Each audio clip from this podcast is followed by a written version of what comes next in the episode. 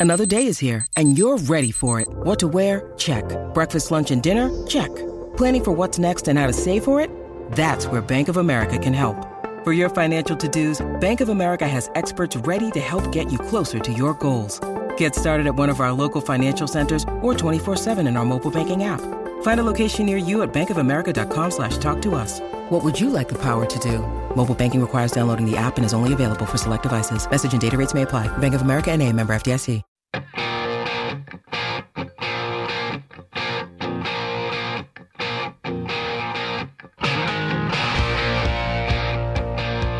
Mike, is is there a word that you can come up with to describe this Saturday of ACC football as we sit here on Saturday night? Am I allowed to swear on Saturday Night Fever? I, I don't make the rules. Damn, it feels good to be a gangster. That's a yes. I'll take it. Uh, you said one word to describe the ACC this Saturday. Try to avoid your favorite four-letter F word. Oh, okay. I can't say that. Try to avoid that you one specifically. Okay. Okay. Um. Is bad a word?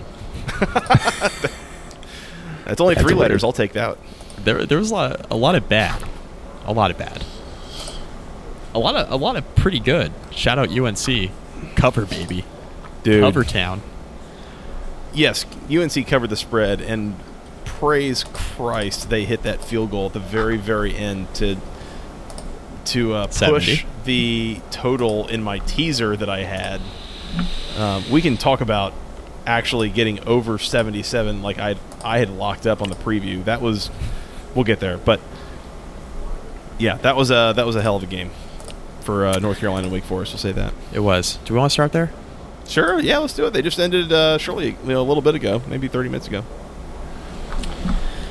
Uh, number right. 15, North Carolina 36, Wake Forest 34. Uh, a two point win for the Tar Heels. Uh, this game was ridiculous. So it was 27 21 at halftime. So if you want to start doing some math, Wake scored 13, North Carolina scored 9 in the second half. This was a game they had 48 points in the first half and like what 21 22 in the second half like Right. yikes um, there were multiple turnovers on downs inside the 10 yard line in the fourth quarter Yes. both Yep. of them finished 11 play drives over five minutes long and turned it over on downs like a few yards in the end zone Yep. Um, UNC kicked the game-winning field goal off the back of a uh, Sam Hartman interception. I think that might have been the only turnover of the game, if I'm not mistaken. Um, very fun back and forth game between these two, but I, I think it was kind of defined in a number of ways by the mistakes that were made. Like, uh, I mean, it was not a lot of defense, but the defense that was played seemed like it was maybe a little bit more related to the offensive mistakes. Is that a is that a fair assessment? I think that's I I do think that's fair. I would say that the fact that this game didn't go over the total, I know you teased it, but the fact that this game didn't go over the total of 77 that was set out, um, you know, during the preview. I uh, it was 79 this Is morning. kinda I trash. got in out on 79. So under 79. Under. Yeah, had. that's what you got. And It was great. definitively under. Yeah. This thing got sideways in the second half. Mm-hmm. Like a lot of a lot of weird stuff happened. You listed a number of things there. Um, my big takeaway is that I think Drake Maye might be a Heisman Trophy finalist.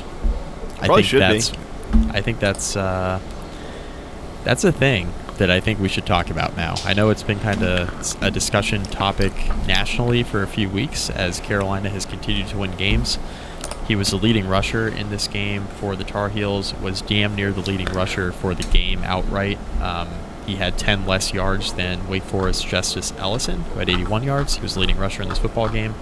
Drake Maye also threw for 448 yards in this game and three touchdown passes. He had four touchdowns total if you include the one on the ground. So, yeah, pretty good. Um, Josh Downs left this game, Joey, with a back injury. That must have been late. I must have missed that. That was late. He came in the back. Game. He came back. He came back. Um, because he had 11 went out catches for 154 in all three scores from Drake Yes. May. yeah, yeah. He's uh, he's cruising to a first team All ACC selection at wide he also very, very nearly scored the touchdown that I really needed with like a minute and a half left, got knocked out of the five yard Yes. line. UNC ends up kicking a field goal there. Yeah. How painful was that? Uh, it was.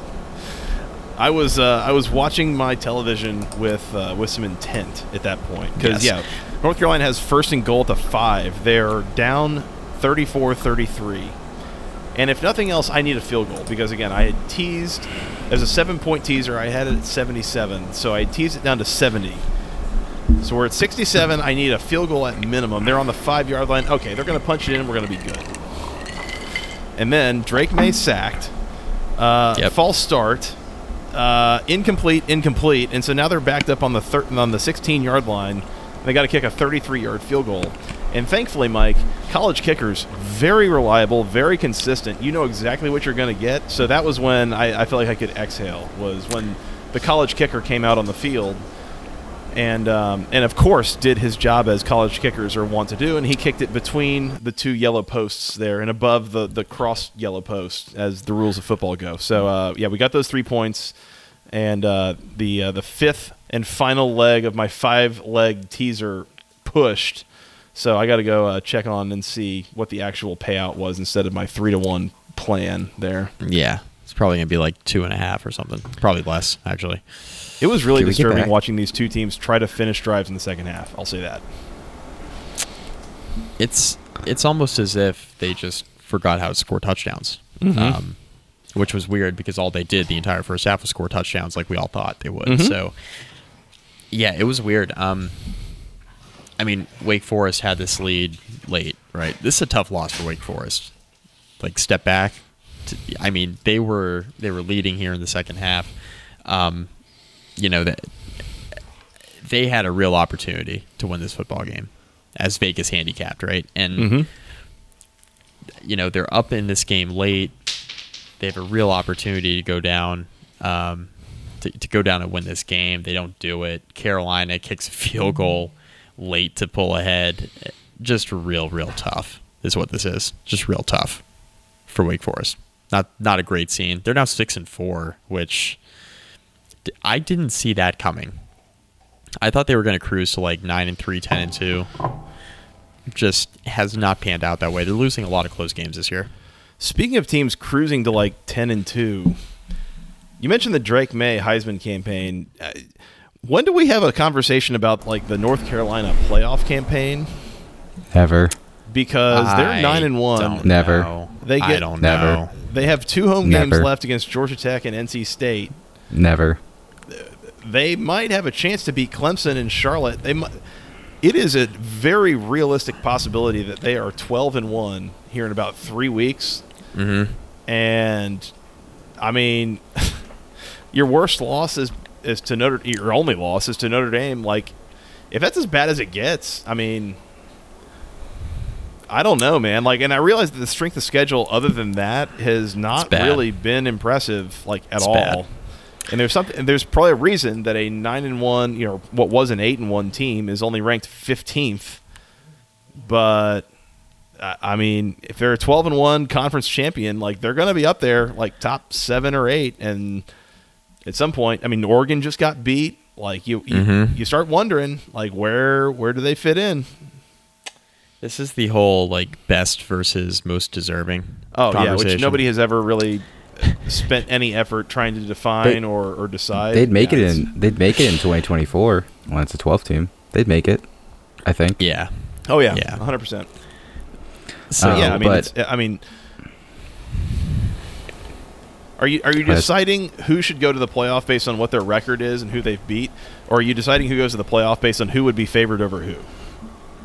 Like that's essentially like the discussion that we got to have of how do we decide who goes to the playoff and who doesn't? Is Do you think UNC is it a power could be rankings thing or is it a resume thing? today neutral Yeah. site? Do they beat Georgia? Do they beat Tennessee? Do they beat Michigan? Do they beat Yeah. Pardon me? Ohio State? Do they No. beat Yeah, Alabama? that's that's No. my do they beat any of those conversation. teams? No, Yeah. No. So Nope. that's Nope, why they don't. that's probably They don't. those are multi-score losses to every one of them. Literally took Yeah. the words out of my mouth. Mhm. Like, would you it's like rather we're related see or something. a one loss? Yes, right.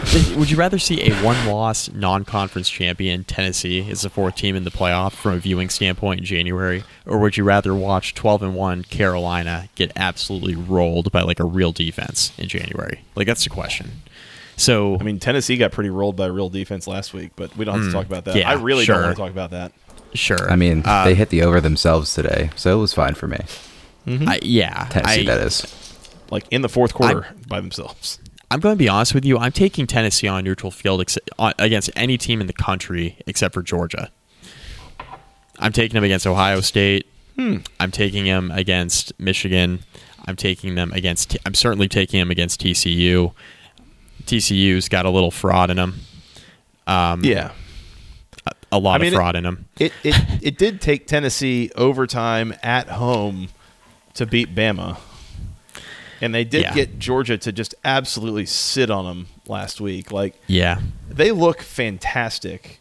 right. And, and I, I can only imagine where they came up with a quarterback like Hendon Hooker. Like it is where where they plucked that guy from is we will study that for years. But I just I mean I don't know, man. Like I, I wonder when they if like if Tennessee played Michigan, what do you think happens?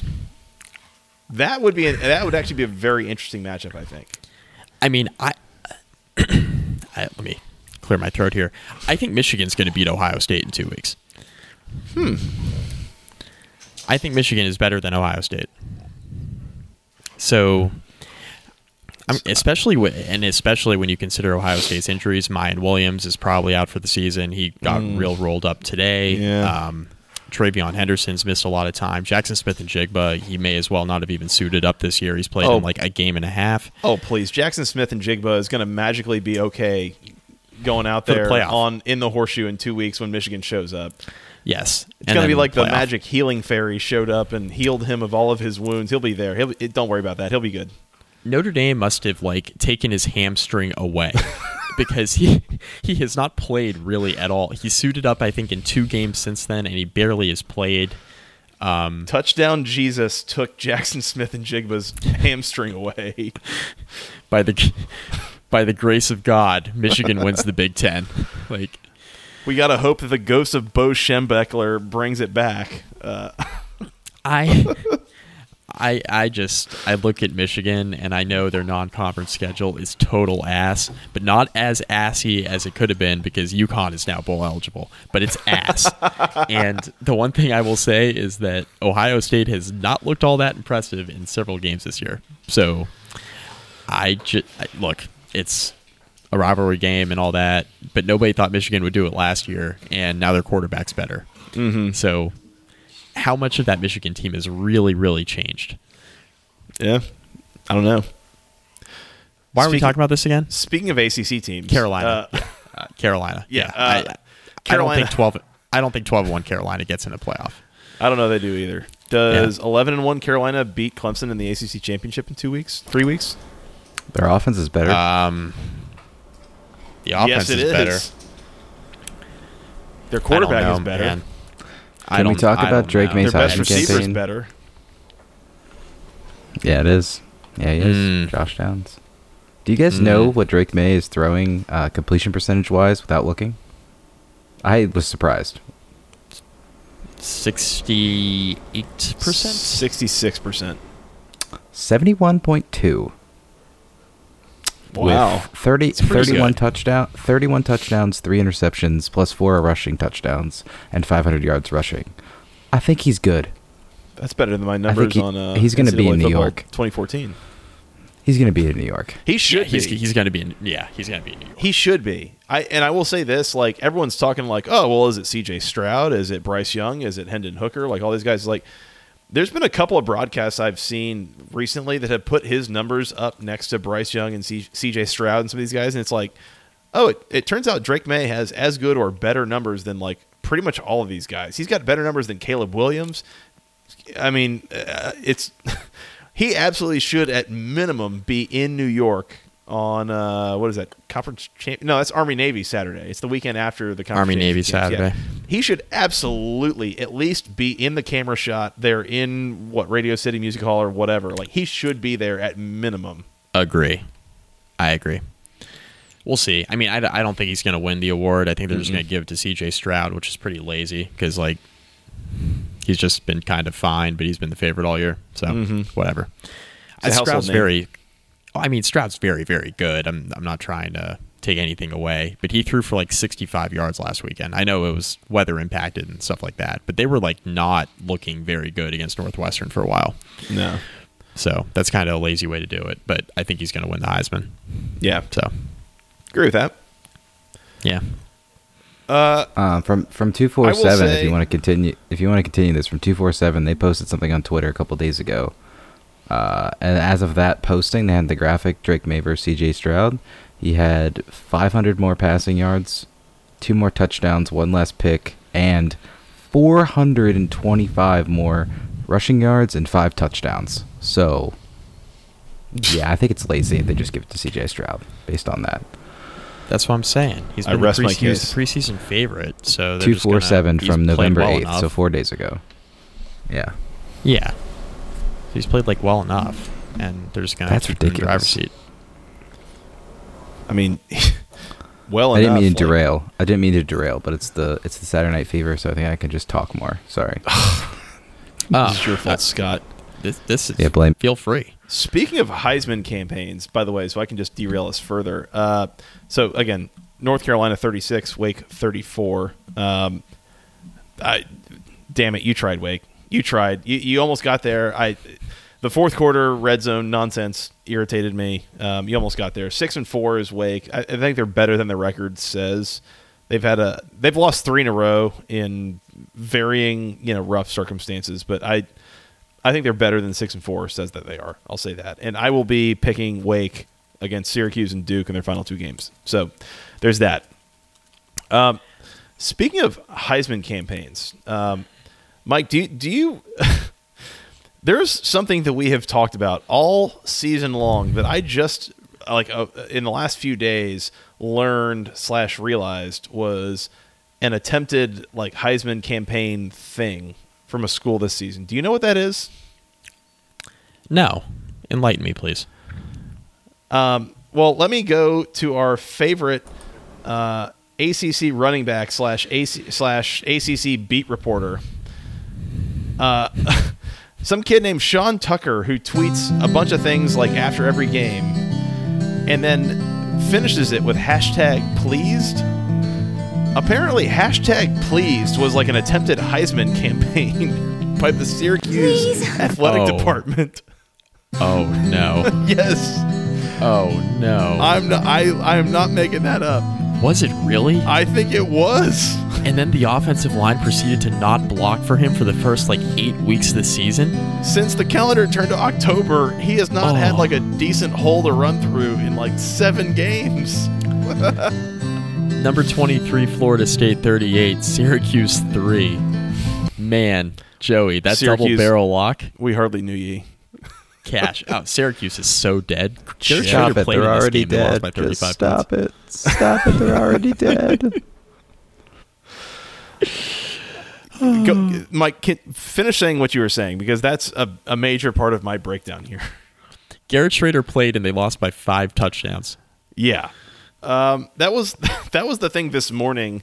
I think it got mentioned on College Game Day or something. Was like, oh, do we think Syracuse? Like, I think Herbstreit picked Syracuse to win this Yep. game, and he, Yep. they were. They, I think they were maybe his uh, his super dog. Yep. And he said something late. It was like, yeah, I think Garrett Shrader plays, and I thought to myself, oh crap, like. I might have missed that. Like, is Shrader playing? Like, that might change the math a little bit here on like what we're doing. Mike, it did not. It did not change the math at all. Uh, For the Are you ready? record, uh, it would not have changed the math for me. Are you hit ready? Scott? Garrett Shrader, six completions for 16 attempts, 65 yards. That's it. Four quarters Uh, of football. Ten carries, negative two yards on the ground, long of eight, And he Can we do was the drive chart? sacked three times. three times. Yep. Hit us with the drive chart. All right, this is Syracuse drives only. Three place punt, three place punt, three place punt, field goal. Oh, eight place field goal. I'm sorry. Uh, four plays missed field goal, three place punt, end of first. Oh, sorry, four plays punt, end of first half. Next half, three plays punt, three plays punt, four plays interception, five plays punt, end of game. The end of the game on the F- FSU one yard line, they could not score. So for those Yikes. keeping score at home, Syracuse finishes this game with a grand total of nine first downs. In the first half, they had the ball one, two, three, four, five, six, seven times. Only one of those drives did they get a first down. In the second half, they had the ball five times. Only two of those drives, I think they got a first down. Like this was three and out city for the Orange all day Saturday night. Uh, not great, not great. The, uh, the the shine is off of this Orange. We'll say All day Saturday night. Hell yeah. that's how I live my All life, Mike. All all night Saturday day. Mm-hmm. Uh, Jordan Travis had more touchdowns than incomplete passes, and he only threw for 155 yards. So Speaking Um, of potential Heisman candidates, not really, but I, I don't know about. Uh, yeah, I was gonna say I don't know about all that, but hey, I made that prediction when Florida State beat the piss out of Duquesne in Week Zero. I was like, uh, Jordan Travis looks very, very good. I get it was Duquesne, but I would like to say that I mentioned him as a potential ACC Player of the Year candidate, which isn't going to happen either because Drake Maye happened. But I, would like to say, I rolled my eyes a little bit at the time. In retrospect, you were not wrong. he's been good. if if Drake Maye were not going off in the way that he has been for you know two and a half months now, like this is the kind of season for Jordan Travis that absolutely would put him squarely in contention for ACC Player of the Year. Like he So- might be the the runner up in the clubhouse right now. Joey, you posed this question a few weeks ago on well, one of our shows. You asked, you know, if not Drake Maye, who would it be? Mm-hmm. You don't Not go Sean very Tucker. far down. You don't. you don't go. you don't go very far down the list until you get to Jordan Travis. He might be second, actually. I was going to say, I, I mean, if you asked me to find Josh Downs, maybe. I don't know. Uh, it's it's so hard to pick a wide receiver, but I was. I mean, if you asked me to find three players that are more deserving of ACC Player of the Year than Jordan Travis, I mean Drake Maye, and I am not entirely sure I could come up with two more that are more deserving than he is. Yeah. Um, so Yeah. I, I mean, he has been electric. He's been consistent. He's been so good for them, and he is a, a significant part of the reason that they are seven and three. They're ranked, uh, and they are gonna be. You know, they have a they have a shot at winning double digit games this year. like Yeah. they could legitimately win the next two weeks against Louisiana and against Florida, Yeah, they're gonna win both of those. I and think. they could win a bowl game and finish Yeah. ten and three. Like that's. yeah. That's amazing. That's a, that's a really really good season. And by the way, that LSU win they had week one is aging phenomenally. Chef's kiss, baby. Mm-hmm. Now it's looking good. Florida State's gonna play in a decent bowl game. They're gonna be in like the Duke's Mayo Bowl or like the Gator Bowl or something. A decent bowl game like the Duke's Mayo Bowl. I mean, I- formerly known as Belk. the, the bowl game, not. We didn't turn a Mayo company into that from a department store. I just want I- to make that clear. I do prefer Duke's Mayo over shopping at Belk. So credit where credit is due. I prefer shopping at Belk. I am not a Mayo guy. You're not a Mayo guy? I'm not a Mayo guy. oh Can't no, are you stand one of these Miracle Whip people? No. I, no. Okay, all right. I'm We'll just leave that. flat out. The, yeah, the I'm just flat McDaniel out. clan is decisively non-mayo. It's it hurts at family gatherings, Joey. Anti-Mayo. Really? I am anti-Mayo. The whole family, except for Bill. Interesting. Bill's in. except for Bill. Bill can have some mayo. me and yeah. me and Bill All right. get the mayo, Yeah. Yeah, Pops is a Mayo guy. I will ride with Bill. and me.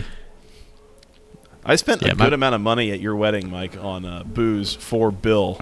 like, I thought you were gonna say mayo, and I was gonna be like, "What?"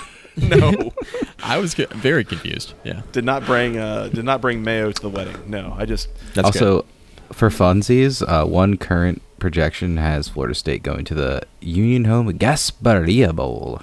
So, oh I don't know god, if that's no, good no, bowl no, no. They deserve so much better than the Gasparilla Bowl. that that was that was last week. So we'll see. The, we'll see next week. Man, when they I when they're nine and three and ranked, they had better be at least in like the Gator Bowl. I don't know. This this is where it's going to hurt when Clemson doesn't make the playoff, and they're going to probably make the the Orange Bowl, and so then North Carolina makes. I, I don't remember the bowl lineup, but like Florida State's going to get sent to like New York City or whatever for the Pinstripe Bowl, and it's going to suck. Like, and that this is where we can start complaining about the ACC's uh, bowl tie-ins again. The ESPN guys, one has them, yep, going to the Pinstripe Bowl, and the other um, uh, person, Schlabach, has them going to the Gator Bowl. So good call, Mike. There you go. So good call, both of you. Both halves of basketball conference. There we go. Um, turns out Florida False State alarm. covered seven. Sorry. False Mike. alarm. Baby's still asleep. Okay, good. go Noah, go sleep. Keep fucking sleeping. Keep sleeping. That wasn't too That was loud, the was it? four-letter F word I told you not to use earlier. Oh, that wasn't too loud, was it? I mean, wasn't that loud for me? We'll see what the people think in their cars tomorrow morning. It's like it's like live radio, right? We're on delay. Hey, Scott, grab that. Yeah. That's like a eight-second three second You got the delay. dump Yeah. button, Scott? You have a dump button. Riverside needs a dump button. I mean, uh, yeah, our streaming server, s- our streaming platform stream needs is- a dump button. The stream's not coming from Riverside. I'm doing this myself. Oh, true. Do we have like comments or anything coming in yet? Do we know? We Should I pull up uh, my yeah, phone? I'm checking. Um, no comments since we started, but Alexis seems to be watching, so we could add, Alexis. add her. Hey, Shout I out. I think it's her. And then I don't have anything on Twitter. It sadly says no one's watching on Twitter. Well, that's okay. we are on YouTube. We're We're, just here on for the Twitter. fun. We're on Facebook, I believe. Uh, we're on a We're lot not of on. Facebook right now. Damn. We're just on, we're just on I tried. YouTube and Twitter. Don't go to Some Facebook. of our- Try to find this. Uh, well, yeah, or some of our podcasts. a few of our podcasts can be found there. Should we move on? Uh, Mike, you're the cruise director. Uh, we've gotten through UNC, Oh. Wake Forest. We've gotten through Florida State and Syracuse. What else? uh, one one last note: Florida State ran for two thirty, so I don't want to just gloss over that. I mean, they won this game in the trenches. Hashtag establish it. Establish it, Can we and they talk about- covered and made me some money. Can we talk about the other North Carolina team? There's four of them, Scott. The other one with North Carolina in the name? Okay, Yes. that one. Boston College twenty one, number sixteen, NC State twenty. Yikes! what the Dave hell Doeren. happened here? Yikes, Dave Doeren. Hold on. Can't give you that, Dave. First of all, love you, Dan Rubin. Also, shout out Dan Rubenstein. The backup is better than the starter at Boston College. I don't. uh, We can go look at what exactly Phil Jurkovec's numbers have been this year, but I'm pretty sure they haven't been a whole lot better than what Emmett Morehead has put up the last two weeks. Um, He's gone And- over three bills in the last two games, and how many times has Phil Jurkovec done that this year? I cannot explain what Emmett Morehead is doing behind this Boston College offensive line and with Mike. eh, Uh, okay, all right. Boston College rushing yards in this game over under 74 rushing yards. Over. Under. Under. Mike, over under 45 rushing yards. We're playing this game, aren't we? I'm going to go under this time. Under is correct. Mike, over under 25 rushing yards. Oh, God. That's oh a God. jump. Under. Mike, over under five rushing yards. We. We've gone we've gone from the 70s to the 40s to the 20s. Now we're at 5 yards under. Mike, over under zero rushing yards for Boston College in this game. I just pulled it up on my screen. Under again. Yeah, because they had 23 carries for negative one yard. Kobe Oh my goodness gracious! Kobe I- Bryant Memorial Shooter of the Week. Put this game on the trophy for the Kobe Bryant Memorial Volume Shooter of the Week award. Oh my goodness gracious! And once again, as always, not sack adjusted. So NC State comes up with five sacks in this game, so that factors into this total. But the point is, your leading rusher was Alex Broome, who goes six carries for 13 yards. Emmett Morehead has 11 carries with a long of 19 for negative one yard. My goodness gracious. Um, how did Boston College end up pulling off this win? NC State had a 17 to seven lead at halftime. I, what happened in the second half here? I did This not. is I- easy. truthfully, I didn't have eyes on this game. I don't know what happened. This is here. easy. MJ Morris. He's got a lot of good qualities. He also has this other quality where he fumbles three times. He's also a freshman. It turns out. Yeah. Yes. Uh, he Freshman only completed 50% of his passes tonight. He had four turnovers by himself. That is how NC State lost his football game. Yep. That'll do it. Yep. Three fumbles, lost all of them. Um, Boston College also gets the ball with uh, I with a shade under three minutes left, and they go they get the ball on their own end of the field on the 31 yard line, and they go 12 plays, 69 yards in two and a half minutes, and score the game winning touchdown with 15 seconds left. I, I and and that's great.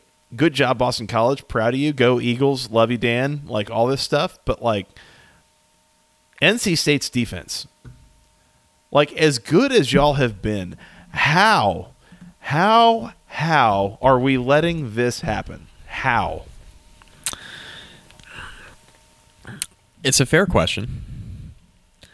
Um, And, and by the way, NC State gets the ball back with 15 seconds left, runs two plays, fumbles, loses it. Uh, good, good stuff, MJ Morris. Not great. I, I'm I'm I'm gonna bring this up later, so never mind. I'm I'm just gonna hold off on this one Boston College thing I want to say, but the other part of it is like if Emmett Morehead started all year, Oh no!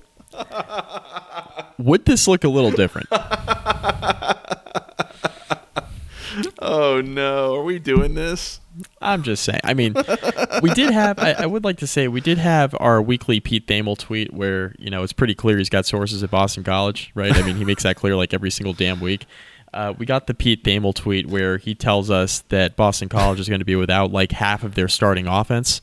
So we got that tweet. 9:30 a.m. Eastern time every Saturday morning.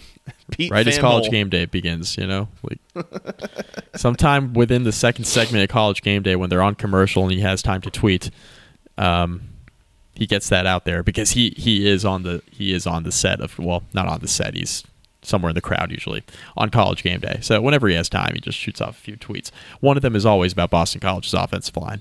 We had another one of those this morning. Oh and uh, it was about Emmett Morehead as well. So. I can't figure this game out. Honestly, like just like looking at the the box score, I mean and and, and that's that's the thing, is truthfully with parenting duties and everything else I had going on today, like I did not really get a chance to get eyes on this game. All I know is I looked down at my phone at one point and I had a, a DM on Twitter from Dan Rubin saying, I love this team. And I bold I and I had to look up and I was like, "Holy, what the what happened here? yeah Unbelievable!" Um, Boston College was like 19 point underdog and won this game. I, I don't know what the money line was exactly, but holy cow! Um, and by the way, what was the total that we picked here? Was was it 40 and a half? Was it 41? yeah i'd have to go back and look It was it was pretty much on the money. Uh, I had over forty-one. Dang! So we got the push. Oh, yuck! what a gross game Yeah, I I don't know what happened here. Um, is NC State ranked when the I, I don't know? Do we want to do tomorrow No. for the AP or do we want to do Tuesday for the playoff rankings? Like, are they No. ranked? no So you remember how This we talked brutal about the rush yards? Mhm. You remember how we talked about the rush yards? So Yep. just apply the rush yards to NC State's ranking. Negative one or negative anything. They're done. yeah How do they lose this game? So they're ranked seventeenth on Tuesday. Then okay, that makes sense. N- no, no, no. negative one. Like everybody else is is ranked. They're negative one. NC State is disqualified. they're fired um Miami receiving votes. NC State disqualified. I mean, Boston College was two and seven coming into this game. You cannot rank NC State this week. Yeah, no, this is man, this is a bad look for the Wolfpack. You got to give them Does at this- least a week off. Get a Since game we're doing. Saturday Night Fever, and since this is not meant to be a family-friendly situation, Mike, um, I have a I have an important question for you. Does this qualify as NC State shit. Yes. yeah. Yeah, Yes. it does. This, Yes, this it is does. decidedly NC State shit. Is uh, losing to Boston College in Raleigh. This is what they do. This is what they Woof. do. I mean, they couldn't keep getting away with this, right? They almost lost to Virginia Tech a couple weeks ago. They couldn't keep getting away with this. That's the sound effect that we need, Scott, on the soundboard. Is the uh, uh, Jesse Pinkman? He can't keep getting away with this. That's the one that we need. So that'll that'll come in at some point in the future. I trust. Yep. Give me like 10 minutes and I'll have it. Beautiful. Yes. Yes. What's the? Uh, uh, there needs to be like a, also a sound effect for the uh, sickos. Uh, yes. Yes. That's me. Don't make it weird. Well, it is Saturday Night Fever after all. Mike, I have an early nominee for ACC Player of the Week, and his name is Emmett Morehead. Um, how many stars do you think he had on his 24 7 profile coming out of high school? Two. Ooh, interesting. That's a fun over under. Oh, he's a three star. Okay, all right. Okay. All right. Nice. Nice. In the class of 2021, he was the number 42 overall prospect in the state of Nevada. Virginia. Probably Massachusetts. Virginia. Really? yes, he was. What's, what school did you go to? Where, what, what, what part of Virginia? Episcopal in Alexandria. Oh, uh, we we played them in sports. I know Episcopal very well. I, I believe Alexandria is also where T.C. Williams High School was. That is where, uh, correct. That's exactly where it is. T.C. Williams is right around the corner from my high school when That's I was right. a freshman. and Mike, we got to remember the Titans. Yeah. They changed the name of T.C. Williams because it was offensive. Was that before or after the Disney movie came out about the show? Uh, yeah, that was well after. Well after. Great. awesome. Boston College 21, the number 16 NC State Wolfpack 20. Evan Um, Morehead. Evan Morehead. Emphasis on the Morehead. Emmett. Emmett. I say that name Emmett, and the only thing I can think of is uh, the the main character of the Lego Movie, Oh, uh. Emmett. God. voiced by Chris Pratt. so I'm just going to assume that Emmett Morehead is the uh, the incarnate version of Emmett from the Lego Movie. I'm going to Seems name. That, that's. Feel free. Okay. This next segment is going to be called Pain. Let's start here. Let's start here. We got we have a couple we have a couple to choose from, Joey. we got a couple to choose from. I, Is I'll- gonna- I'll fall on the this the- grenade first? Is this is this the section that we should uh, preview with with saying this is brought to you by section103.com or should we do that after or like You can wait a few more minutes on that. all right. All right, go Here for it. go. Mike, fall on the grenade. Go for it. I have the sound, by the way. Took two minutes. You know what? You're going to have to play this continuously on a loop for about the next 10 minutes or so. 30. But yeah. I, well, yeah, I forgot. There's going to be a third game included in there. Deep We, breath. we are we are nothing but family friendly. deep breath. Oh boy. Okay. Back kids back asleep. Okay. Duke 24. Uh, Virginia Tech 7. Virginia Tech is 2 and 8. Yikes. Virginia Tech is 2 and 8. They have now lost play the music.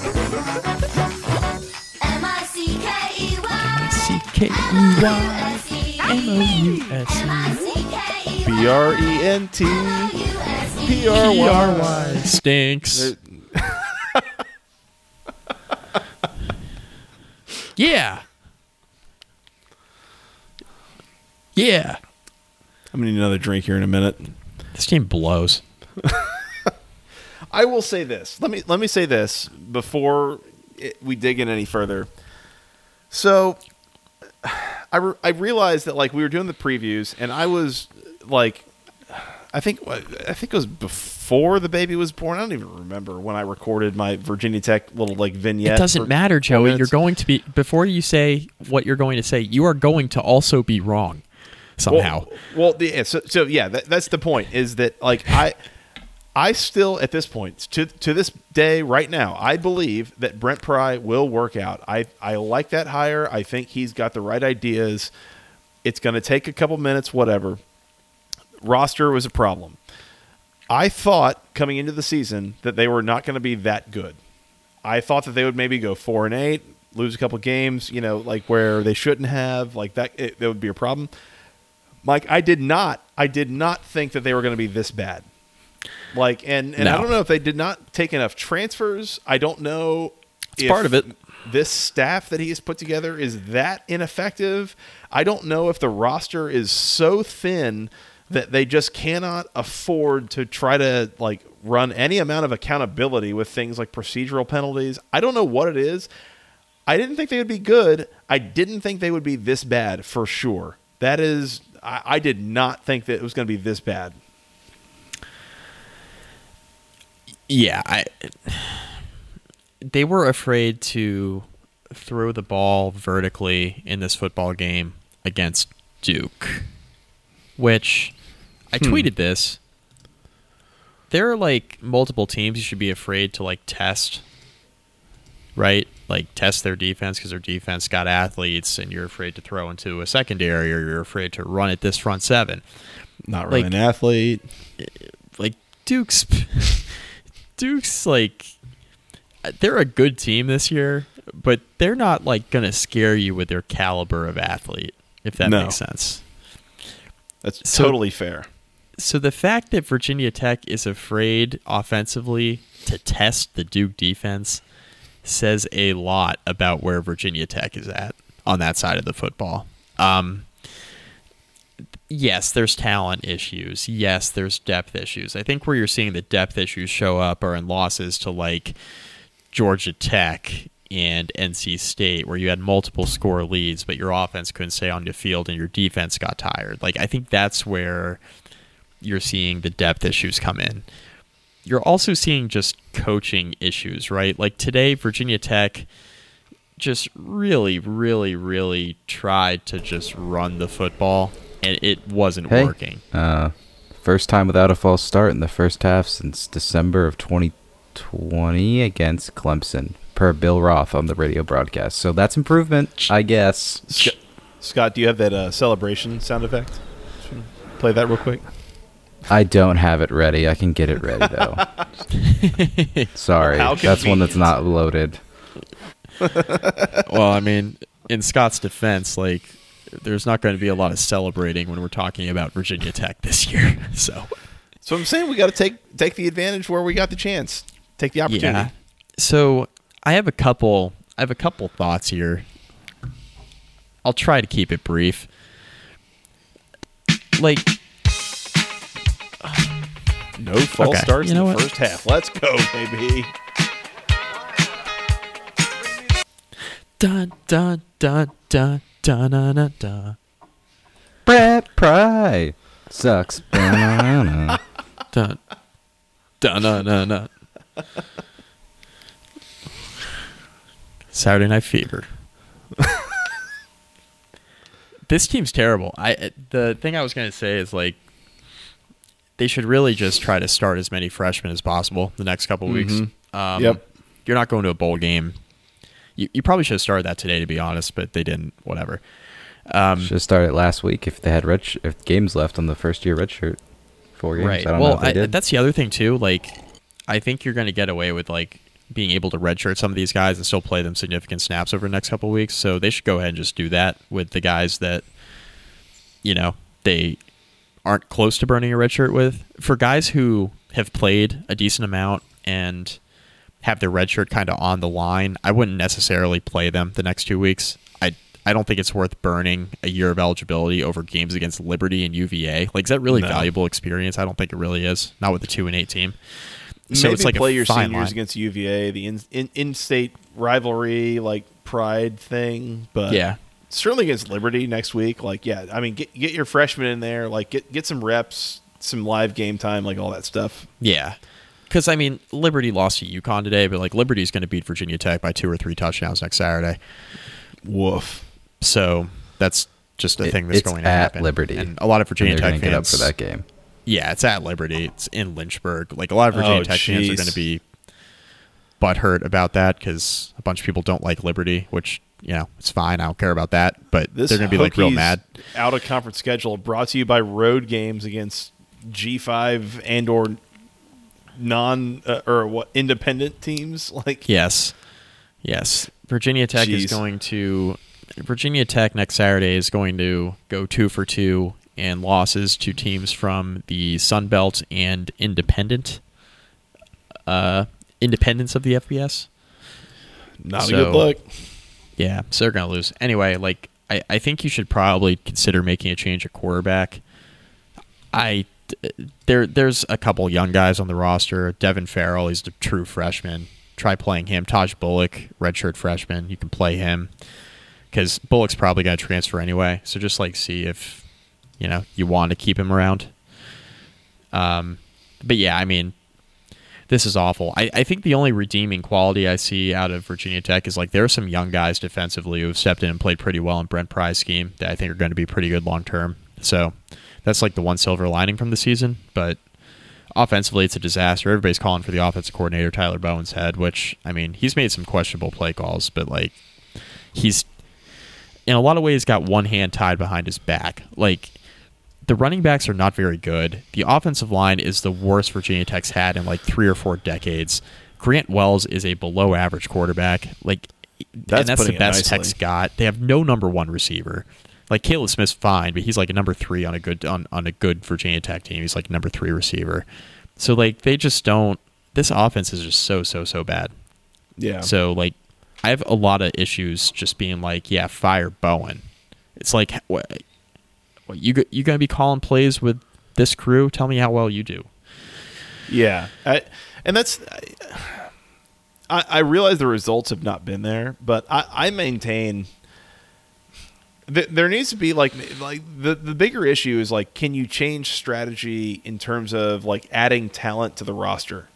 You need to like get some more talent in with a transfer portal. Um, this is one of those things like we've got into the day and age in college football where you don't get four years to transform the roster. Like if you're coming out of year two and you haven't turned over the roster pretty well, like you're you're wasting time. You are you're behind the curve. That kind of thing. Right. That's what I want to see going into next year. Is how does Brent Pry use the transfer portal to turn over this roster and make it a bit of a more tenable situation between the quarterback, between the offensive line, between some of the skill talent on offense. Like defense, I feel like has not really been in a bad place for most of the year. Like it's it's been pretty solid. It's the offense that just cannot consistently move the ball at all. You create short fields the, for the other offense. You you turn the ball over. Like it's those that, that side of the ball to me feels like where the m- major problems really are. And Yeah. I think that's where you got to try to find a way to fix that going into next year, at least to some degree. You don't have it doesn't have to be perfect, but it's got to be better than this. This reminds me of like the Geoff Collins offense in year one Yeah, in a lot of ways. Uh, like I'm not even joking. That's far like from a compliment. It's a serious statement. Yeah, Um, yeah, I- a lot of Virginia Tech fans have their heads so far up their own ass. They're like, how could this defense be collapsing like it is the last few weeks? I'm like, guys, this is not calculus. The offense is terrible, and the defense plays well for three and a half quarters, and then they collapse with seven minutes left, and you're wondering why that's happening. This is not hard to figure out. I mean, Um, legitimately, imagine that you are a linebacker. You play defense, and you go out there like you you, you know your team uh, is going to kick the ball off. You're going to start the start the game on defense. Go out there, get a three and out. That's great. They punt it. Your offense goes three and out, punt it right back. Now you go try to get a stop. They kick a field goal. They punt it, or you, know, you, you you get a three and out, and you.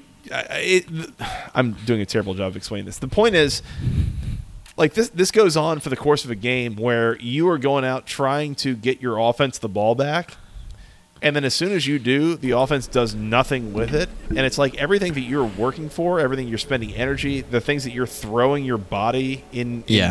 in, in the way of like all that it's for nothing. Like and I a yeah that's exhausting. You you got to do that for 60 minutes. And the other the other aspect is like at some point you start to question like what is this all for? Like what's the point? Like we can get a three and out. The offense is just gonna like throw it throw an interception or or give it right back. Like for what like who cares we're gonna I lose saw I saw Uh, somebody suggest on social your- media real quick. So, sorry, I, I saw somebody suggest that it was a conditioning issue for the defense. I'm like, no, no, no. No. It's, not that. It's an offense issue for like the team. Nobody's in condition to play defense for 41 minutes of 60 minutes a game. Like, come on. Like, I actually think uh, Coach Pry had a good quote. He said after the game, quote unquote, from Andy Bitter, uh, who's the beat reporter for Virginia Tech from the Athletic. shout out Andy. Um, quote unquote, we just fight and claw defensively to hang on, and when we don't get some help, it just makes it too much to overcome. And I think that's the best way you Mhm. can say it without Yeah. like totally saying your offense blows. Oh, by the way, like the thing I respect about Pry too is he's coming out in his press conferences too, and he's like, you know, we got some good players, we just don't have enough of them, and like we don't have depth, and we got to build depth, and we got to do this, we got to do that, and a lot of people would be like, isn't he alienating the roster? To which I say, he doesn't care. so uh, the, the guys that the guys that aren't any good, they can leave. I've been calling for a roster overhaul. I've been calling for that on this podcast. I think Pry is suggesting that in his press conferences when he says stuff like that, where he's like, we got some good players. We don't have enough of them. We don't have depth here. We don't have depth there. Oh, okay. You're offended by that? Leave. You're not any good anyway. Get out. I I will. mean, I will lost. You lost to Old Dominion. You got blown out by West Virginia. You got blown out by North Carolina. right. You got. You've lost to Georgia Tech, NC State on their th- second string quarterback. We'll say. Uh, you, you lost at home to Miami and their state. You, I mean, And then when we say that they suck on social media, they, the players, the staff, come after us. You're like two who and nine. here has pride left that Brent Pry is really cutting into? Like, right. everybody knows what this is. Like, y'all know what you're doing. Come They're on. now two and nine. They've lost seven straight for the first time since 1951. Queen Elizabeth II was not even coronated yet. just for reference, not for Now any we- other additional sake. Just just purely for reference. now we have an award named after her, which I'm going to bring in later. Goodness. A recurring award. Uh, Can we move? Can we yeah, move on rough to the look for to- Virginia Tech. Duke is seven and three, by the way. Coach of the year, Mike Elko. Yes, yeah, ACC Coach of the Year. Like, and I, I'm not sure that there is a, a decent second candidate. Dabo, Mack Brown, no, absolutely not. It's Mack Mike Brown, Elko. maybe. Duke's got, No. Duke's got two tough games coming up. Pitt next week, and then Wake at home. So on the road at Pitt, Wake to finish the season. I hope they they, can win, win, one. or lose nice. either of those games. Yeah, I hope they win one of those. Maybe eight and four season for them. That'd be good. Be pretty good. That would All right, be can we astounding. Can we move on to the next Mickey Mouse Club in the state of Virginia? The state of Virginia also, by the way, scored uh, 14 points in the ACC conference today. The only shining light was uh, Old Dominion, or no, JMU, who beat Old Dominion 37 to three or something like that today for Wait, Virginia. what do you mean the state of Virginia only scored 14 points? Because I saw Brennan Armstrong throw three touchdown passes. Scott, play the music. Pittsburgh 37, UVA 7. Wait, I, I just said Brennan Armstrong threw three touchdown passes. How did Virginia only score seven points, Mike? Joey, two of them were to the other team on the first two offensive plays from scrimmage. It was 14 to nothing, less than 30 seconds into the football game. I, I was I was feeding the baby, and I looked down at my phone, and I was like, well, let's just you know see you know it's been I don't know five six minutes. Let's see what's going on in Pitt, Virginia.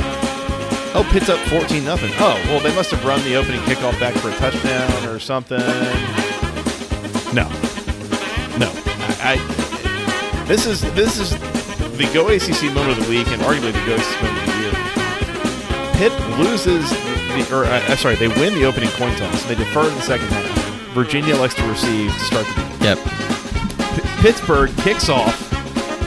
Virginia, I, I think it was a, just a touchback. First play from scrimmage. Brennan Armstrong throws the ball into the flats. Bad decision. Pick six. All right, seven nothing Pittsburgh. All right, so we're going to kick off again. Goes out of the end zone again. That's fine. So now Virginia's got the ball. Going to start with you know they're down seven nothing with uh, you know eight seconds into the game.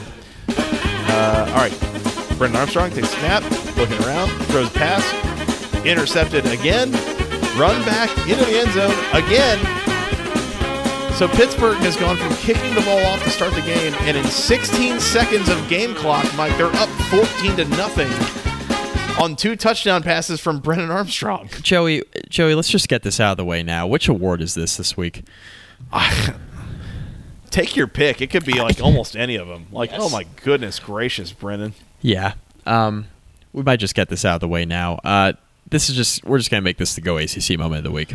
My gosh. And that's Question: the I thing. didn't Yeah, see I, I mean, I didn't see that? this. I didn't see the play. You guys told me about it. Were they bad throws? They both the first one definitely First was. one was awful. Yeah, it was really really bad. It was a late Okay. throw into the flat that it was it was no problem to just absolutely jump the route and there was nobody in front of the defender. The second one was also a late throw. It was a little bit more like over the middle of the field, like maybe five, seven yards deep from the line of scrimmage. Uh, had a little bit of a blocking convoy, but I mean, at some point, like the the first two plays from scrimmage turning into pick sixes, like you can only excuse that so much. Like that is, Yeah. oh my gosh, Quite it bad. was bad. Quite bad. Um, okay, thank you for enlightening me. Yes, I Jo- will say, Joey, Pitt you led- picked UV, you you picked UVA here. I did. You and sick here's what I'm gonna say. bastard. Yes. Here's what I'm going to say. Here's what I'm going to say. I don't care. I I'm a realized. I picked. I tough but fair. So I, I picked Virginia plus four in this game. Uh, I think it was with the the pick on the podcast, and they lose this game by thirty. and you might be hearing Close. that and saying, "Okay, Joey, you messed up. Like you know, you screwed this up. Whatever." I will say, Pitt led twenty-eight to nothing at the end of the first quarter. The final three quarters of this game, Pitt won by a grand total of nine to seven. So Pitt gets two defensive scores in the first quarter, and then their their first like couple of actual offensive drives, I think two out of three maybe turn into touchdowns. No, no, the first two turn into touchdowns, and after that, this game was a, a bit of a slog basically for the final 45 minutes. So I'm all I'm saying is the first 15 minutes did not go remotely the way that I thought they would. The final 45 went exactly the way that I thought they would.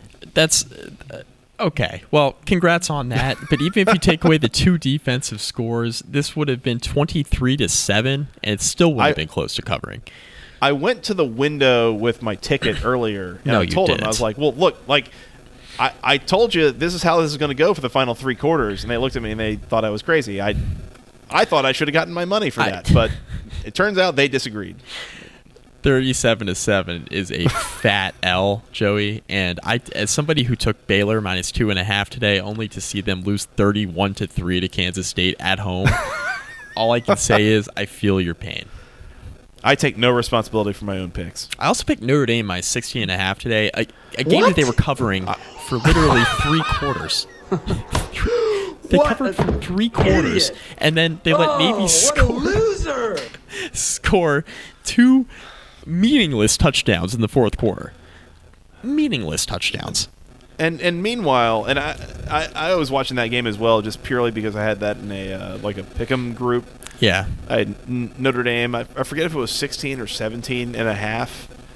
And uh, there was just something special about watching that team run the ball for about 270 yards straight down Clemson's throat for 60 minutes last week. And then showing up to Baltimore this week against Navy, who historically, like the defensive line, all that, very undersized. Yeah. They come away with less than 100 rushing yards the entire game, and they're basically holding on for dear life in the second half. What on God's green earth is Notre Dame's offensive line doing? I, That's I don't stuff. understand it.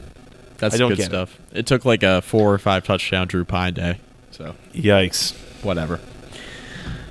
That was say anybody who watched that game, the final score was 30 was it 38-35 or 35-32? 35-32 I think was the final score. And Yeah, 35 32. Yeah, Notre Dame had to recover an onside kick with about a minute and 20 left to actually ice the game.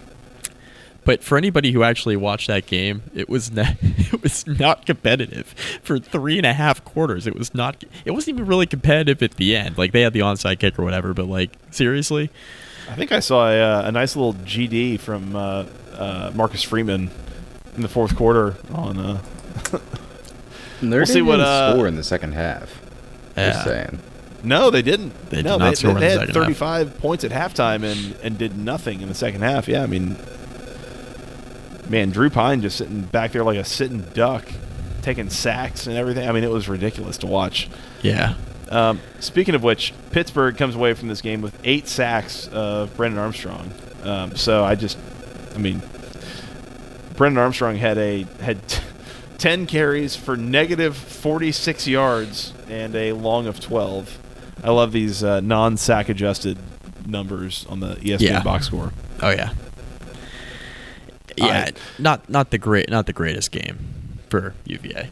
No, no, and that was, you know, I, I will say that the main miscalculation I think for me was that Virginia's offensive line was in zero zero amount of shape to be able to handle whatever Pittsburgh was throwing at him. And Pittsburgh, I mean, they got up in that first quarter, and it just turned into open season with blitzes and pressure, and I mean, Virginia could just, just had nothing at that point. Like there was no fear for you know stuff going over the top, and and Pittsburgh was just blitzing, stuffing the run. I mean, it was it was a mess. So Yeah. The game script for sure enabled Pittsburgh to just absolutely just bombshell Virginia in this game. Definitely not great. No, Definitely not great. Um, Joey, I hate to do this to you, but we're gonna have to talk about this now. Uh, why don't Why don't you Why don't you thank our spon? Well, do, do we want to thank our sponsors for Saturday Night Fever? Do we want to do that? I'll do it. That's fine. All right, good. Um, no, I I am very thankful for our sponsor, section103.com, as my light goes off. That's great. Um, I am very thankful for for section103.com. So I mentioned in the last couple of weeks that we had the uh, the, the coach hoodie that came out, the uh, the gray hoodie, and there was a, uh, a version that came out with uh, sl- it was a sleeveless version.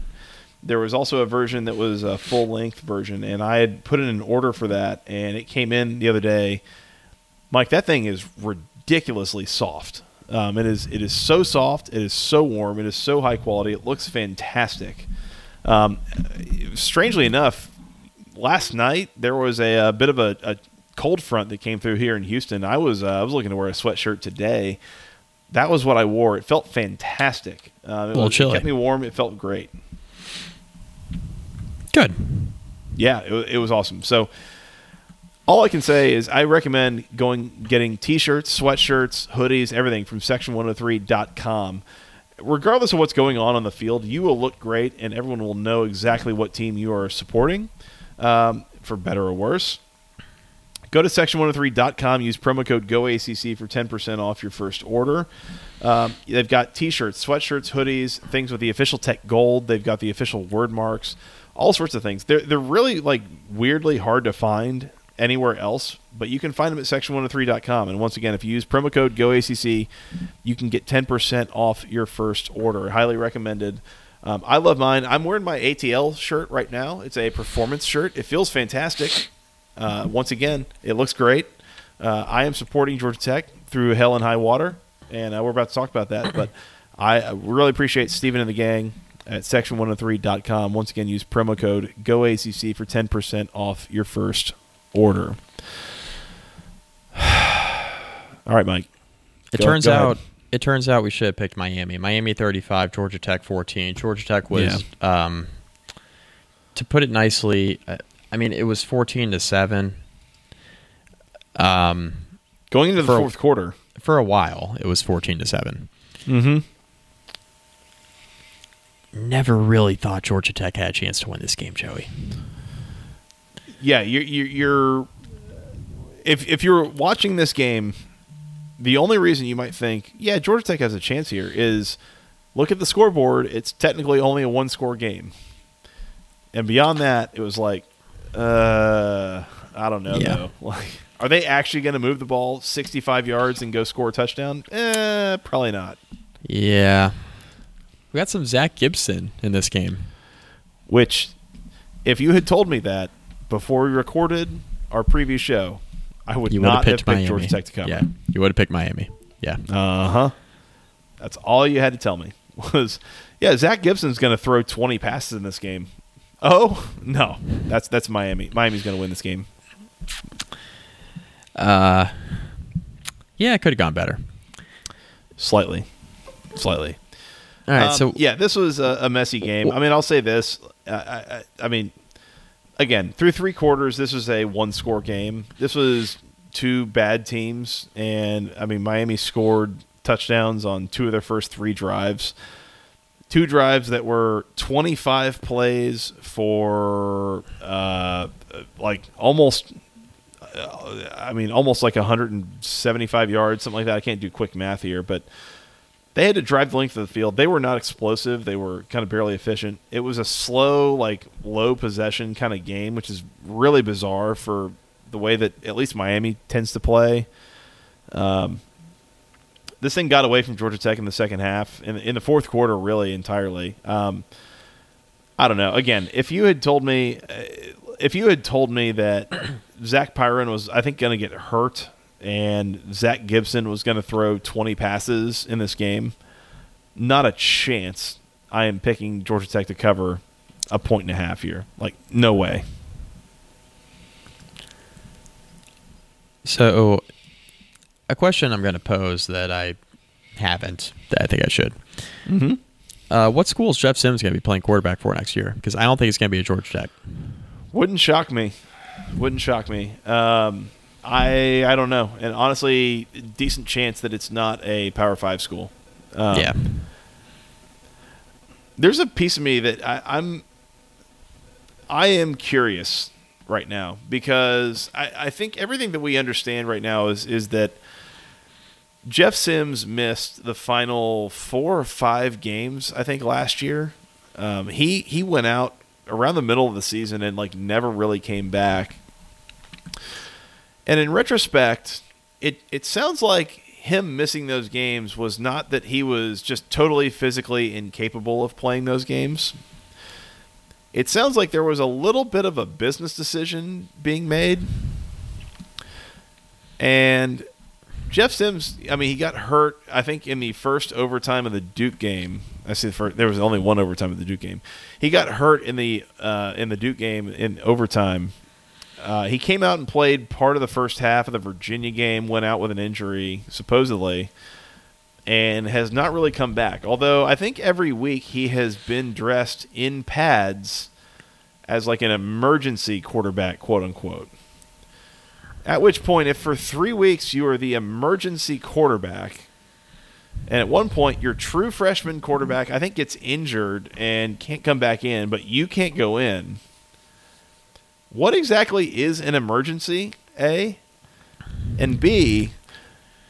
Are you are you legit hurt so bad that you can't come in and be effective, or is this once again a bit of a business decision? I don't know. I'm not saying. I'm just. I'm asking questions, Mike. We got to ask the questions. That's it. There are only so many emergencies for a four win team. yeah, exactly. Joey, um, did Jeff Sims play in more than four games yet this year? Yeah, yeah. I think he started the first like seven or. I mean, it wasn't particularly close. I don't think. Okay. I'll look. I was trying to see if he was trying to preserve his red shirt to then transfer. I don't think so. He's only a third year player. He he started Georgia Tech's first game of the COVID year uh, in 2020. So this He's is only his year. third year at most. Yeah, so he's got that year. If he wants to be, he can be a redshirt sophomore. Yeah, he's played in Basically. seven games so far this year. Well, that's what Yeah. I was trying to say. I was saying like he could have two extra years. Like he could Two extra save years. this year if he wasn't Yeah. playing. That's all. Okay, that's fine. yeah, there. Yeah, and yeah. All right. Yeah. I'll- have thoughts on on guys that are like, well, maybe if I just have like a fifth year in college, then my pro prospects will get better. It's like, well, all right, yeah, may- maybe, but Okay, Kenny, Pickett. Kenny Pickett fence. Okay, Kenny Pickett. Oh, who's the guy? Oh, Stetson Bennett, He's- by the way, who's like 25 years old. He's older than like a quarter of 20 the NFL starting quarterbacks. And it's like, yeah, maybe he has an 24. NFL future. Like, okay, sure. They don't call him Stetson Bennett the 24. seventh for nothing. Yeah, no. Actually, no, no, he no. just he just turned 25 last week. Sorry. sh- whatever. Fine. I mean, good job, Stetson. yeah, that's Toughest I- quarterback job in the country, playing behind that offensive line with those receivers and that defense and everything else. Yeah, it's like it's like '99 Florida State when Chris Weinke was playing quarterback at like 28 years old. Oh, that's freaking uh, uh, what? Jason White, Jason White, Oklahoma, Jason White, Yeah, yeah, like- Jason White. borderline trash can quarterback that can't possibly fail with everything else around him. Like, come on. Yeah, pretty sure Jason White's as old as our parents. Quite possible. That's Who's early, early, who's early. My uh, awareness of college football. Sorry, Who's the other old quarterback that got drafted in the last like ten years to the Browns? oh, it's from Oklahoma I'm State. blanking on the name. Um, Oh, Brandon Weeden. Weeden. Yeah, Thank yeah, you. yeah, yeah. Thank it's an you. easy one for me to remember because a friend of mine's named Brandon Whedon. So spelled The differently. Brandon right. Whedon. spelled differently. Um, I will He's say very this. short. I will say this. Uh, absolute credit to Miami. And by the way, hi Cam. Um, credit to Miami. I I thought that this team had every reason. Not that Miami has historically needed a reason, but they had every reason to quit coming off of that Florida State loss. Q word. I quit. I quit. I quit. That's it. They had every reason to quit. And not that again, once again, not that Miami has ever needed a reason to quit, but they had every reason they needed to, and they didn't. Uh, they they came out and played well. I thought the the defense especially caused a number of problems for Zach Pyron. Um, he he- pretty was consistently making throws into coverage today, and not like, oh, that was like a, a really good throw into tight coverage. No, it was like dude, what were you seeing? Like they they had multiple guys on whatever receiver you were throwing the ball to for a solid two and a half quarters. Um, so credit to Miami there. Uh, they they played well. Jacurri Brown is far far from a finished product at quarterback. That was nice of you. I, yeah, we'll put put it that way. There's like maybe five distinct things that he can do, including like different passing concepts. Like it's he can hand it off, he can run it. And there's like like a play action pass maybe in there. In like his defense, in his defense, it's not great. he's been the third string quarterback for most of the year. Yeah, I'd imagine the playbook is pretty limited. and it should be, and it, and it was today, and Yeah. it worked, and they won. Like, um, yeah, I mean he he he throws for three touchdowns, but also he went 14 of 19 for 136 yards and three touchdowns. So like, this was not a uh, a barn burner passing performance from him by any stretch, but um, I mean it was it was something. I mean, and and he didn't turn the ball over, and they won by three touchdowns. So, what can I say? Like. Is Brent Key a serious candidate for this head coaching job? Um, call it barely at this point. That I don't know. inspires some So- confidence, huh? So, so uh, I'll say this, and I feel like I'm I'm getting close to doing maybe like a, another solo show on just like the Georgia Tech coaching search situation. So first of all, I'll say this: everything that I have heard and seen is that there is almost nothing that is leaking about this Georgia Tech coaching situation. Nobody knows anything. Like our, our our good friend on this podcast, Kelly Quinlan, insider, all that. He's like, I'm not getting anything. He's like, he's he's working on it, not hearing anything. So uh, this is being closely guarded, you know, in terms of what's going on. But I'll say this: I, I mean, I think some of the names that have come up for this job, Brent Key is not the worst name that they could hire. He is not the worst hire that they could make. I, I am I would be okay with it. And I think some of that is, you know, the the immediate change that I saw from the end of the UCF game. Geoff Collins gets fired, Brent Key gets installed. They go to Pittsburgh the following week and they win. Like there was a stark difference in the way that team played in Orlando versus the way the team played in Pittsburgh that tells me that Key has has figured something out in terms of being a head coach. But at the same time, offense, offensive line in particular that he's been coaching for the last three and a half years, not great. There's some problems there. clock management, team management, some things like that that you ask for a head coach to do. Not the best. So, I mean, again, you could. I think you could do worse than Brent Key. I also think you could do a lot better than Brent Key. So I think Right. I think he is a candidate. I don't think he is candidate number one, two, or three, maybe on the list. If that answers the question. It does. It does. No further questions, Your Honor. No, I was just curious. like I said, I, I could probably do a whole like solo show on just some of the names that have come up and and my thoughts on that. And I don't know, maybe we'll do that sometime soon. Yeah, well, that sounds good. Uh, all right, so both teams suck. Miami sucks a little less today. Which that was the other thing I was going to bring up. it was it was late in this game. I think it was like you know five minutes left in the game or so, and we got a, a DM on Twitter from our friend Cam Underwood. Hi, Cam. said hi Joey, which I think was echoing my hi Cam from the preview. When you were picking Georgia Tech, Yeah, as I picked Only Georgia Tech to cover one and a half. only for them to lose by three touchdowns. That's right. Uh, and and I, I told Cam, I was like, congratulations, your team sucks less than mine does. Verbatim, what you said. Yes, Pretty much exactly what I said. Scott and I could both confirm. It's exactly what Yeah. you said. That's that's the big takeaway from this game. Miami sucks less than Georgia Tech does. Cam was asking before the preview dropped because Cam listens to all our podcasts. Cam was asking before the preview dropped what he should do in a picks league this week um, between Georgia Tech and Miami. Uh, Scott told him to flip a coin, which I mean, fair. Am I wrong? Before Yep. the game, No. am I wrong? No. No, I mean this team. No, no, these teams play ten times. I think it's like five five. So that's where Mi- I'm at. Miami Joey's decided to remember that they had more talent than Georgia Tech today. That's what happened. I mean, like, Yeah, that's what happened. yeah. That's all I got for you. But you know, if they play another Saturday, Miami might just not show up. That's what they do too. Mm-hmm.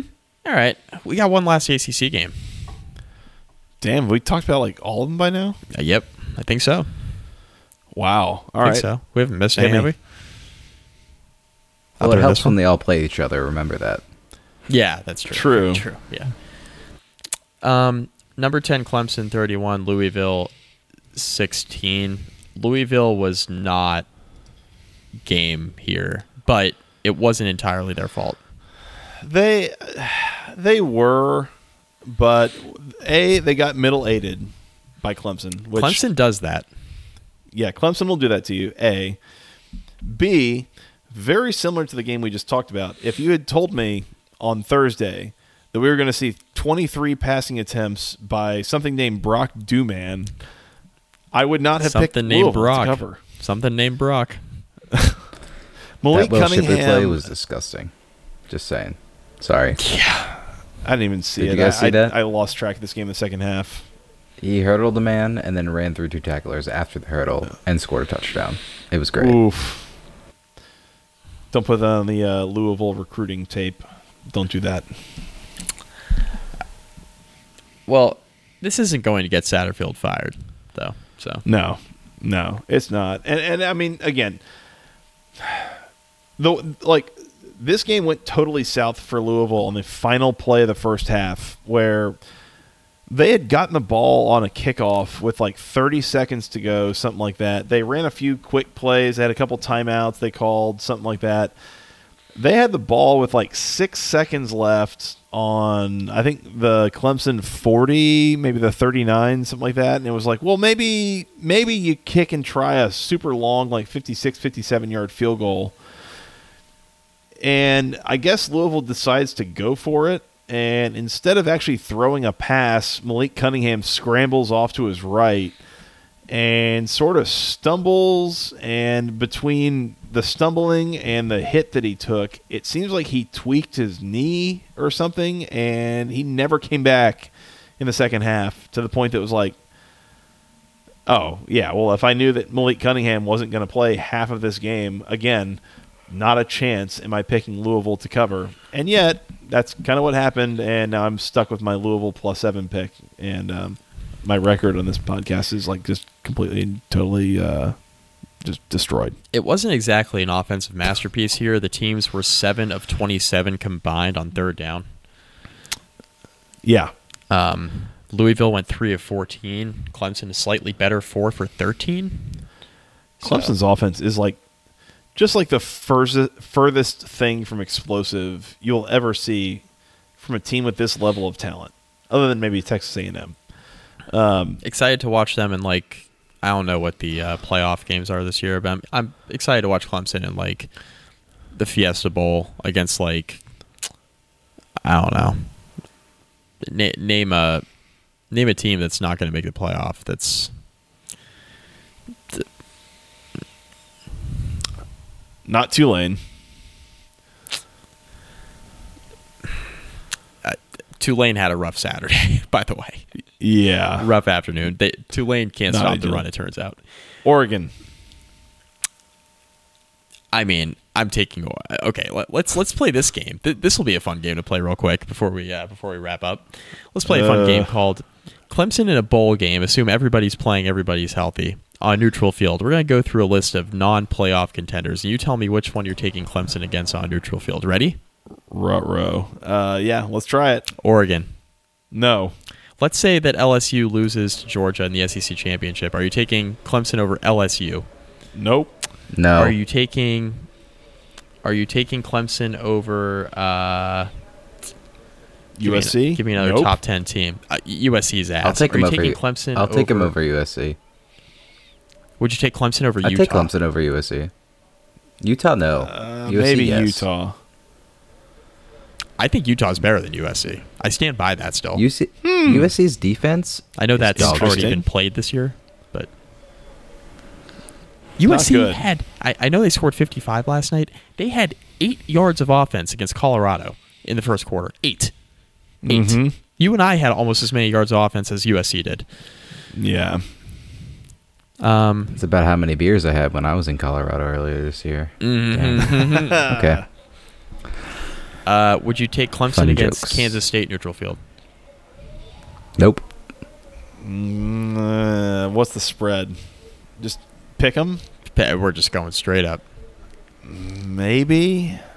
I don't know. I, I, I wouldn't feel good about it, but maybe. I think the buck. I think the buck stops if you're looking at the rankings as of today at about at about Utah. Like I think I'd take him against Penn State, North Carolina, NC State, Tulane, Texas. We're going to find out what they look like against North Carolina here in a couple weeks. yeah. I hate that matchup for North Carolina. I hate it for Clemson. On the basis of what, though? I, The best strength is I mean, going to against be each other. fair, So it's like UNC's offense is their best, right? And then Yeah. Clemson's defense is their best. So like they're always playing I- against Yeah. each other. So it's like, you know, And I get, I get Clemson, I, and I understand too. Like Clemson just got like demolished up front by Notre Dame, but like I'm not sure Carolina's doing. They're they're making hay through the air. Like they're not going to run over Clemson. You know what I mean? yeah. So Clemson is in a position where they can like pin their ears back and get after Drake Maye, and does the secondary hold up? Yeah. I can't wait to talk about that game. I, I yeah, I can't wait either because I, I feel like there's a chance that UNC is going to go full 60 minutes, just damn the torpedoes, Yes. like hucking it, like Yep. Oh yeah. And you, get enough pass interference calls, and you get enough, you know, deep balls that connect, and at some point, you've you've scored 34 points, and I realize how bad Carolina's defense is, but like, can you can Clemson run the ball enough to score 37 or whatever? Well, Like, that's I don't the know, thing. maybe. If I gave you if I gave you an over under of like 62 in that game, what would your lean be? 62. Yeah, because I Um, think because I personally think it's going to be somewhere in the low to mid 60s the total. I Yeah. lean over. No, that's probably right. If it, if it's in the 50s, I'll take the over for sure. Yeah, I, I agree. But I once think it gets in good that 60s, once it gets in that low 60 range, then I'm then I'm asking questions like what kind of game is it going to be, and I'm probably staying off it. Yeah, I mean 35-31. S- somebody winning that game 35-31. I don't know who, but Right. somebody sounds about right.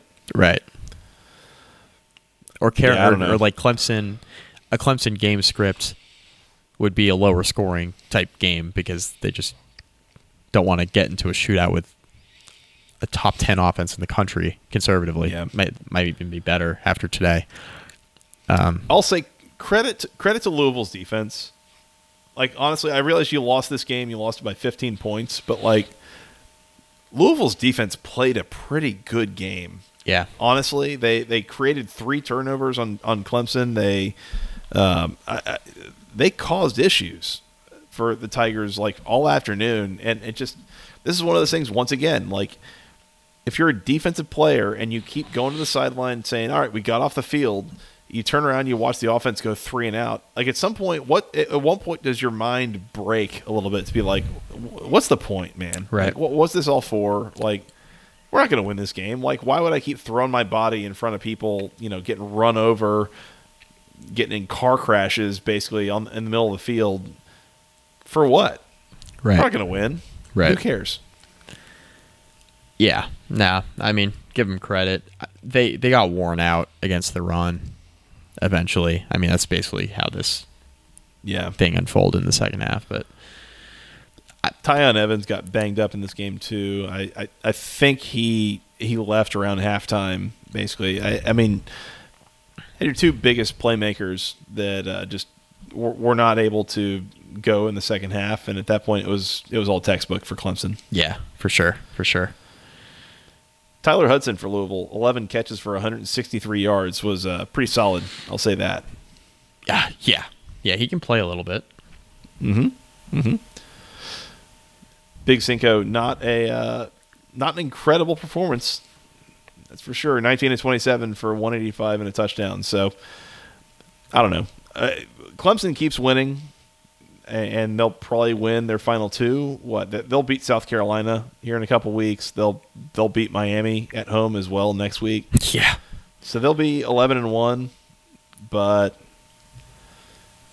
I I mean even if they beat North Carolina go 12 and 1, this this is where I, I I'm of the opinion maybe maybe maybe maybe something goes really sideways they make the playoff. That's where I'm of the opinion and have been that like they are not in position to compete at that level. Like this is not the same 12 and 1 Clemson team that we saw 4 years ago with, you know, Trevor No. Lawrence or Deshaun Watson or take your pick. I mean, th- this is not the same team. They are they are not they do not have the same capabilities. Well, yeah, they're they don't have the elite playmakers on the outside, and obviously the elite quarterback as well. Um, they're Clemson's very good. They are not. Yeah. They are not at the Great. elite level right now. No. Um, I don't know. I mean, they're they got to win games like Notre Dame, which will win you a lot of games. It will not win you games in January. like Right.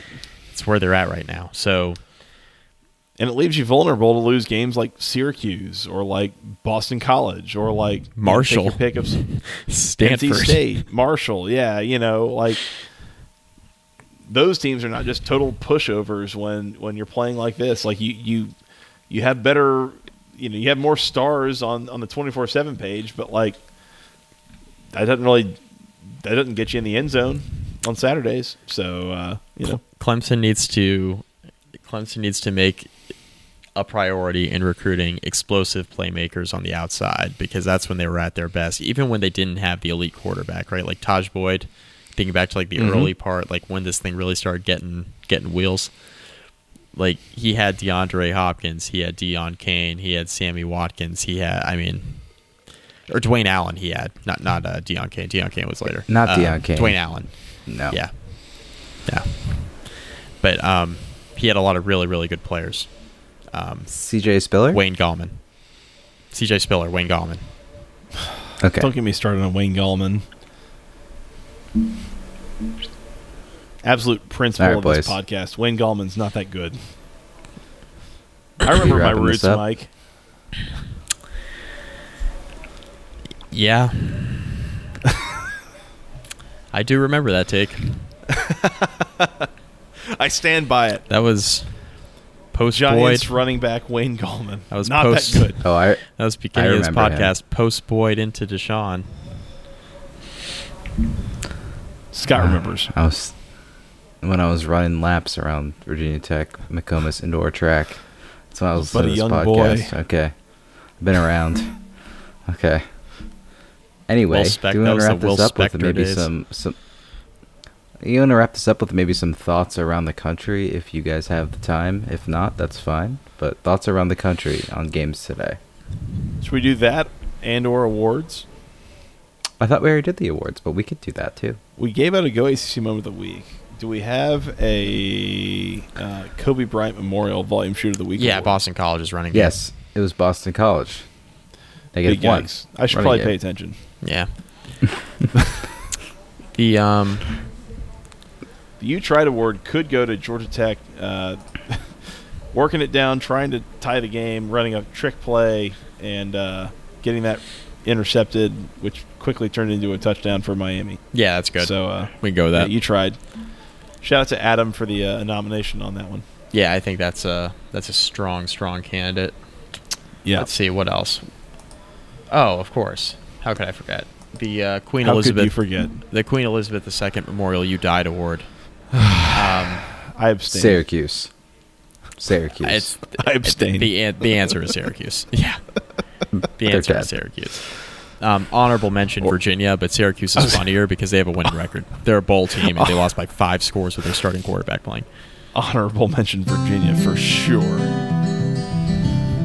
Yikes. We do not have a, uh, a Sean Tucker recap tweet, by the way, so I, I, I don't know Not how yet. we could possibly understand how things went or how he feels about them. when it comes I mean, out, he's not I, even- I will, if just me, I will record the recap reading of the Sean Tucker and I will post it Yes. on socials for you all. Love that. Love that. Perfect. It's usually a Monday afternoon type of tweet from Sean Tucker, so we'll see. A couple days. Yeah. Oh, Mike, how do we feel about whatever else went on around the country today? Um, Vanderbilt uh, Vanderbilt yeah. beat Kentucky. And Yeah, they did. They got they got Oh, an they SEC did? win. I missed for, this. for the first time in a couple years. So They broke a 26 game SEC losing streak, beating the Wildcats. They scored a touchdown with 30 seconds left to win that game. Hell yeah, Yeah. Vandy, let's go. speaking of speaking of players who aren't that good, Will Levis is not very good. I stand by that too. The NFL draft industrial complex is going to prop up Will Levis to no end. And you heard it here first on the Basketball Conference podcast. My guy is not that good. He stinks. He stinks. This is a podcast that covered Daniel Jones for four full years. Trust us when we stop. say Will Please Levis stop. not that good. Don't Please. don't talk about my Lord and Savior Daniel Jones. Don't talk Yeah. about him. Yeah. Noted As a Giants, Giants fan, fan. producer Scott. Yeah. He needs to beat the Texans tomorrow, or I'm gonna stab him. So Lord and Can Savior. shout Speaking out of which, UConn? how did Washington beat Oregon? Uh, Bo Nix got hurt, and uh, Oh no! he got hurt in the fourth quarter. Washington went down, He- and uh, Oregon wa- came back though, right? Yeah, Oregon. He came. He came back in on the final drive, but Oregon, um, after Bo Nix got hurt, Oregon tried to go for it on fourth and short, and they got stuffed. And then Washington had a short field to get in the field goal range, and they made the field goal. Bo Nix got the ball back with like 52 seconds left and like two timeouts, and yeah, that that didn't work out. They almost got in the field goal range. They had a uh, they had a pass up the left sideline, and the receiver caught it to get out of bounds at like the 30, which would have been in field goal range to tie the game. But he was called for illegal touching. He stepped out of bounds first. oh no! so, um, yeah, they were left with two seconds, no timeouts, and they had to kind of make a miracle play happen. Didn't work I out. mean, y- you know where this really, really went south for Oregon. Not only did Bo Nix get hurt, you know what was missing? Former Boston College quarterback Anthony Brown was not there to save the Ducks. That's that's where this whole thing went south. I thought you were going to go with a Mario Cristobal joke, but that too. yeah, That too. Our man Yeah. Mario, Super Mario, not there. yeah. I mean, look, there's Mario Cristobal and there's Dan Lanning, and one of those coaches won a game on Saturday. I'm just saying. Tough but fair. Um, Kansas State beat Season motto. Kansas State beat the hell out of Baylor. And Yeah. I had Baylor minus two and a half. I brought this up earlier. I was really disappointed with that outcome. Like that was never competitive. KSU money line, baby. Cash those Uh, tickets. speak- Baylor a little bit fraudulent. They're they're, they're going to be a really really fun like seven and five team, seven and six team Yeah. after the bowl game. You see, Alabama survived Ole Miss, and that's the proper word for that. Why didn't Ole Miss keep running the ball? They I were know. running the ball, and with two timeouts, they were running the ball down the field. They get to the red zone, they stop running the ball, and they lose. They did not run the ball once they got to the red zone. I have Yeah. no idea what happened. Math checks out. Yeah. I don't know, I don't know. man. I didn't have an eye on that. I just I saw the final like sequence, uh, basically that final set of downs when they had uh, first and goal. I saw that. I mean, I have no idea how They- they got they- there. They run they ran the ball all the way down. Yeah, and then they just stopped running the ball. And I'm like, you have two timeouts, you could run the ball, and the clock wasn't like Speaking that of- in danger. Like they had like a minute plus left. deficient teams, uh, Alabama. No, Uh, no, I'm not playing. I'm not playing this. I'm not playing this game. There, I- there, there are a few plays from being like. Five, I saw somebody tweet. There are a few plays from being five and five, but there are also like Yeah. three plays from being ten and zero. Like I'm not. I'm not gonna entertain this. I I get that, but like, how much like how many losses has Bryce Young himself saved that team from? They would have lost to That's why he won Texas. Texas for sure. They might have lost this game against Ole Miss. They might have lost to Texas A&M. Like in in that whole like oh they're one play away or two plays away from you know ten wins or five wins. Like I, again, I, I understand how that's like all fraudulent, but like man, that that team, what we have gotten to know as Alabama over the last five, seven, eight, ten, twelve Yeah. years, like this is a different animal, man, and not in a good way. This is a vulnerable team that finds ways to kind of beat itself a little bit, and they do not put teams away when they get the chance. And I don't know why that is. I don't know what's different. Uh, I have heard reports that Saban's retiring after this year. That's not true at all. I have not heard those reports at all. I'm just, you know, might be good for the SEO. I don't know, but I don't know, man. Like something's different. Something's not great. Yeah, they're gonna go like eleven and two with like a Sugar Bowl win or something. I'm not too worried about them. Big disappointment. I mean, they have Bryce Young, so kinda. You know, If that's as bad as it gets, man. I- no, I know. Who's laying, Who's waiting on the bench after he goes to the NFL next year? That You I don't know. uh, they're not gonna run out Jalen Milrow, are they? Like, Who's is- going into the uh, transfer portal? What was the name? Jalen Milrow? Milrow. yeah, the guy who was Something filling Row, in Milrow. Bryce row, row, row, row your boat gently down the mill. Yeah, You're gonna replace Bryce Young and maybe talk a spiel. I don't know. All right, we're gonna move on. I think it might be time for bed on that note. No, no, no. There's one more thing we have to talk about. We have to talk about how Arizona currently live is beating UCLA 24-21 Yeah. in the fourth Yeah, quarter. this is uh, UCLA 's and, on the th- ropes. this is not like a oh well, it's like late in the first quarter. This is kind of cool. No, it's like uh, we're getting into the fourth quarter here, and Arizona's up 24-21 on a uh, pretty solid, good UCLA team. Don't know what the hell is happening in Los Angeles right now because this is, by the way, this is not in Tucson. This is this is in Los Angeles in the Rose Bowl, I think. Right?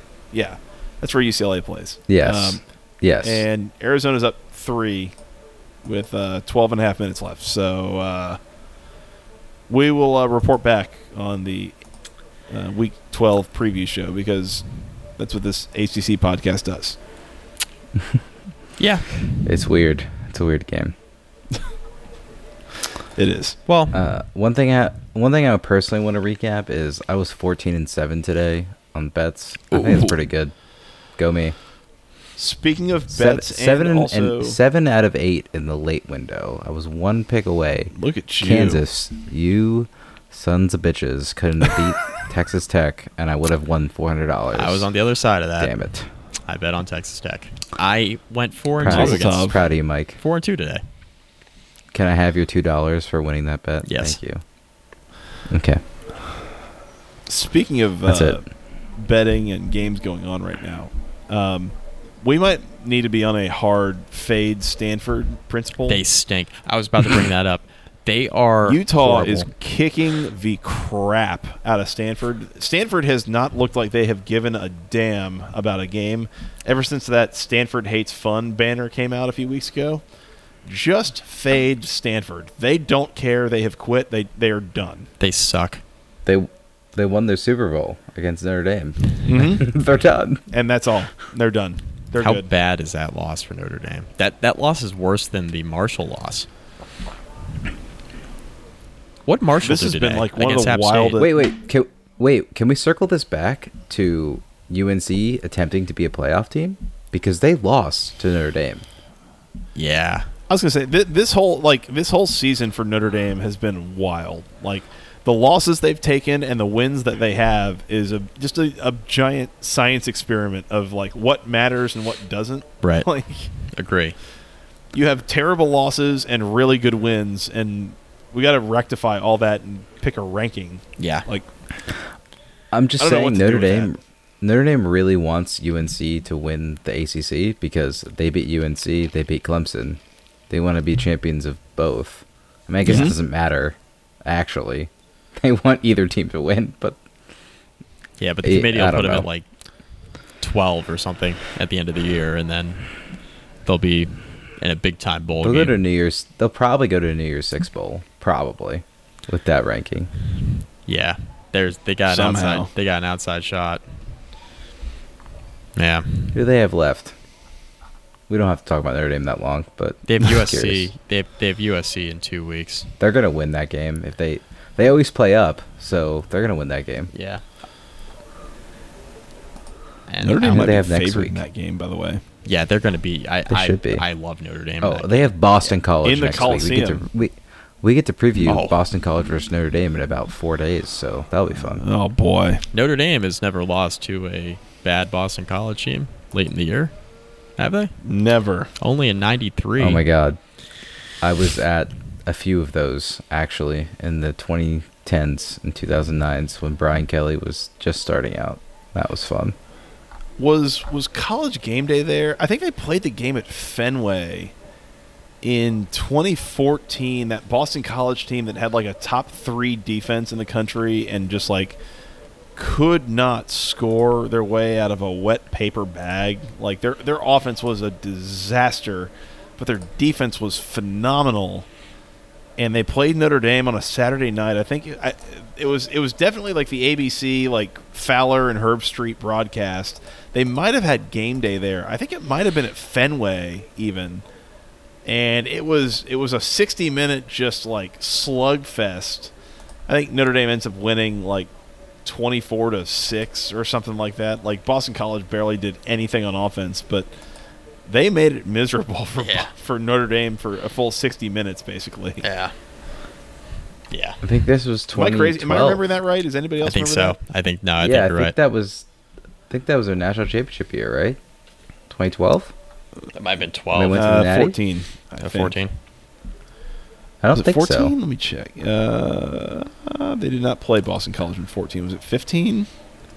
Well, boys, the time it has come. after. My kid is waking was- up. There you go. There it is. No. Might have been Uh, 2015. yeah. 2015. It was 15. They won 19 to 16 over Boston College. Yeah. There you go. Boston Okay. College scored 13 points in the fourth quarter. Yeah, there you go. All right. Good stuff. I'm gonna go feed my kid. All right. Tell him we said hi. Close it out for me. Tell him go ACC. Bye, Mike. Bye. Sleep tight. All right. Scott, that's our cue. That's our we cue. should uh, we should work on getting out of here. sure. All right. Well, that's that's been a fun uh, week week 11 recap. 11. Yep. 11. That's We're thank in you it for now. reminder. Week 11. Thank you for uh, yeah, good good week 11 recap. Uh, we are going to get out of here. We're going to come back and preview week 12 uh, here in the coming few days. Uh, let me just check and see do we have any weeknight action week 12? don't we do so. not. A bunch of Saturday games once again. Um, We have some out of conference. Mainly, we do have some out of conference. Mainly conference games, but yeah, we got a few out of conference games too. Like we said, Boston College, Notre Dame. uh, Virginia and Coastal Carolina. We've got Virginia Tech and Liberty, and we got Florida State and Louisiana Lafayette, technically, but uh, just Louisiana, depending on who you're talking to. Yep. So we'll come back and preview that. But that's all on Saturday. So we'll see you sometime later this week. In the meantime, you can find us on Twitter. I'm at FTRS Joey. He's at Mike McDaniel SI. He is at Severus Snipes on Twitter. That's correct. Scott. I probably should change. I probably should change that now. I mean, I'm not 12 anymore, but just at Yeah, fine. Scott. And at BC Podcast ACC uh, is all of us together. So go find us there. Uh, Yep. We're on YouTube. Go f- search for Basketball Conference on YouTube or at the ACC Football Podcast. Is That's our correct. handle. I don't know how that works. I don't know either. Uh,